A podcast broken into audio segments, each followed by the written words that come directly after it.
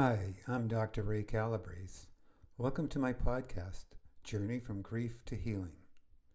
Grief is difficult. I know. I lost my best friend and wife after a long marriage. In this series of podcasts, I am sharing my book, Grieving Walking Through the Darkness, with you. You'll discover that what you are experiencing, physically and emotionally, is normal. Healing is possible, and it is tied to the painful but powerful life lessons we learn. Remember, love always wins, and life will get better. Episode 11 I emailed my PDFs of my journals to M. M texted me that she received them and wanted to meet at Jim's over breakfast. Jim's is a well known breakfast haunt in San Antonio. She knew my fondness for breakfast tacos. I waited for M to arrive before the host guided us to the booth. I didn't need a menu, neither did M. She placed her menu on top of mine.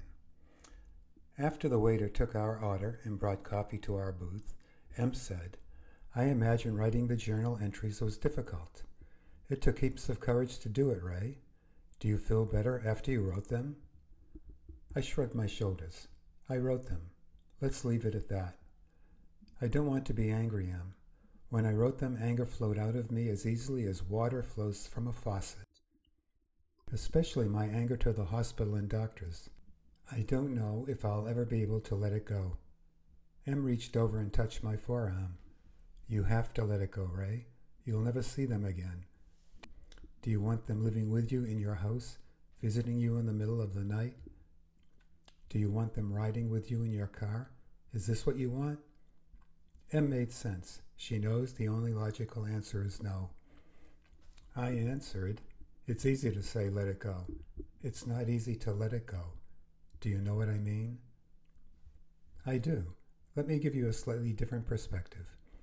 When you went to Mass on Sunday, did you stand when everyone else stood? Did you sit when everyone else sat? Did you kneel when everyone kneeled? Of course, it's the Catholic way. You're part of the Catholic culture. You didn't question it. You did it. The doctors come from a culture that's changed a lot over the years. It's now filled with litigation, insurance, government rules. They're trained to deal with all of it. Many of them lose sight of the reasons they entered a healing profession because the culture places a priority on other things. That's how I think about it. I'm sure they disagree. A lot more people who have to deal with them will disagree with them and agree with you, M said. I never thought of it that way. I'll keep it in mind. I don't want them living in my house uh, awaking me at two in the morning, I responded. I took a bite of my taco. The taco tasted good. I continued, I'm learning to cook, M. I want to cook healthy, the way Babe did. Maybe it's my Italian blood, and I have a knack for cooking. I'm not sure. I'm not sure I'll get the hang of the breakfast taco. M laughed. Let's talk some more about your anger. I shook my head. You help me see it differently. I don't want to talk about it. I'm not talking about the hospital or the doctors. I'm talking about God. Were your prayers answered? M's question hurts. My jaw was clenched. It ached. I stared at her. Then I replied, You know the answer. God answered only one of the prayers I prayed. As for the rest, all I heard was silence. You're still angry, I see it. It's written over you with a dark magic marker. I hear it in your voice. Let's talk about it. Why? I said with anger in my voice. Don't get angry with me, Ray. I'm the guide, remember? Do you think God answered my prayers when Peter was on life support? Do you think God answered my prayers the morning a drunk driver hit Peter when I asked God to protect us throughout the day? I was angry with God. At some point, I learned the only way through was to let go of the anger and walk the path of faith. Walk a little bit with me and let's see where it leads you. Will you do that? A raw wound opened in my soul. My mind raced over the hundreds of rosaries, novenas, and heartfelt prayers I prayed for Babe. None were answered until I said, Your will be done. My eyes filled with tears, I gave a slight nod. Let's start by you telling me about prayer and faith in your life. I know Barb and you were faith filled people. What do you want me to say, M? Want me to tell you how I prayed nearly every moment I was awake for Babe? Do you want me to tell you how I asked every person who entered her room for the first time to pray for Babe with me, and whatever daughter was present? What do you want me to say? I heard the anger in my voice. I felt the anger running throughout my body. M listened. She didn't answer. Her expression remained neutral. Her eyes were compassionate. I began again. Prayer is part of my life. My mom taught me to say the rosary at an early age.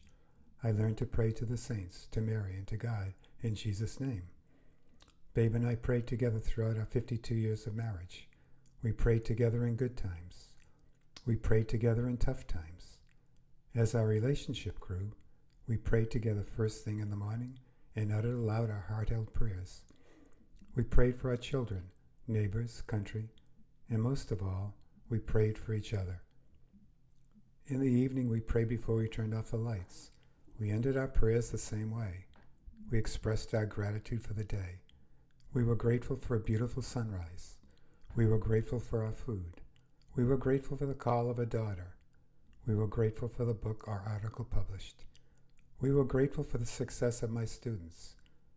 We were grateful for the Mexican bluebird we saw. We were grateful to see the prickly pear in bloom. Gratefulness always found a place with us at day's end, no matter how stressful the day. M raised her hand to stop me.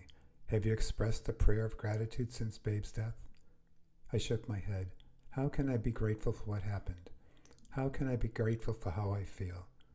How can I be grateful for being thrown into the middle of a violent storm with no place to go for shelter? What do you think about unpacking your anger with God? M said. I took a deep breath. I turned away from him and stared out the window. I wondered what is happening to my faith, the faith that I once had and guided me through life's darkest moments. Only those moments shine brightly compared to this one. I turned back. I still had more unpacking him, a lot more. Tears began streaming again down my face. M reached over and took hold of my right hand. She said nothing. I didn't want to hear anything. I was grateful for the silence. I hope no one in Jim's watched my meltdown. Fortunately, no one sits nearby. M was wise, choosing a booth removed from the flow of patrons. Slowly, the flow of tears dried. Slowly, my heart stopped racing. Slowly, I began to get a grip on my emotions. M's eyes never left me. She waited and watched the emotional flood rise and ebb. You okay? she asked. I'm okay. I looked down at the half eaten taco and the other taco rested on my plate, ignored. M shrugged. I don't know why God answers some prayers and others are unanswered. No one knows. I don't know why good people suffer and bad people thrive. I don't know and I have no answers. I know you're angry.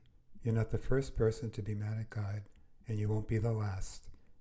You may not see it today or tomorrow, but you're loved. When you open your eyes to love, and you will, you will see little flowers of love coming your way in unexpected ways. It may be a stranger asking you how you're doing. It may be a neighbor doing something nice for you. I don't know. I receive thousands of love flowers. That's what I call them. And I'm still receiving them. What if they correctly diagnosed Barb in November with her disease? What would the ensuing five months have been like? A hell like no other, I replied. So God gave Barb and you five good months, five months where you enjoyed each other, the girls and life. You didn't experience a hell like no other, which many others experience. I know M is right.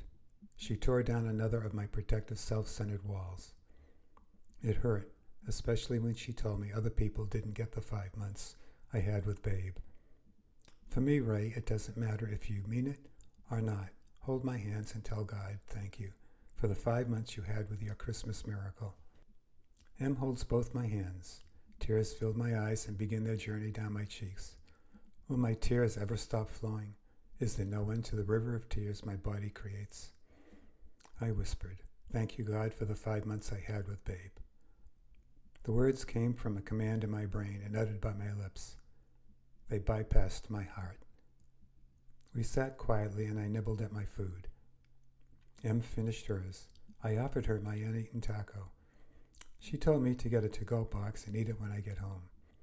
M said, Your prayers weren't wasted, Ray. You don't know the good they did for someone, somewhere. Let's take a couple days off. In the meantime, why don't you consider journaling about your unanswered prayers? You hold a lot of anger. We agreed to meet Tuesday afternoon for tea on M's deck. She purposely said it after my grieving group meets in the morning. I hope you enjoy this episode. In episode 12, I journal about prayer. I tried to unpack my anger with God. I'm not having much success. Thanks for listening. If you like this podcast, please hit the like button. Please subscribe to get notifications of future episodes. You can also check out my blog, Looking on the Bright Side, at www.dancingalone530.com. It's all positive and uplifting. If you have any questions about my grieving experience or want to share your grieving experiences with me, please email me at ray.breeze, B-R-E-S-E, at gmail.com. My book, Grieving Walking Through the Darkness, is available on Amazon. Have a great day and stay strong. Never quit, never give up.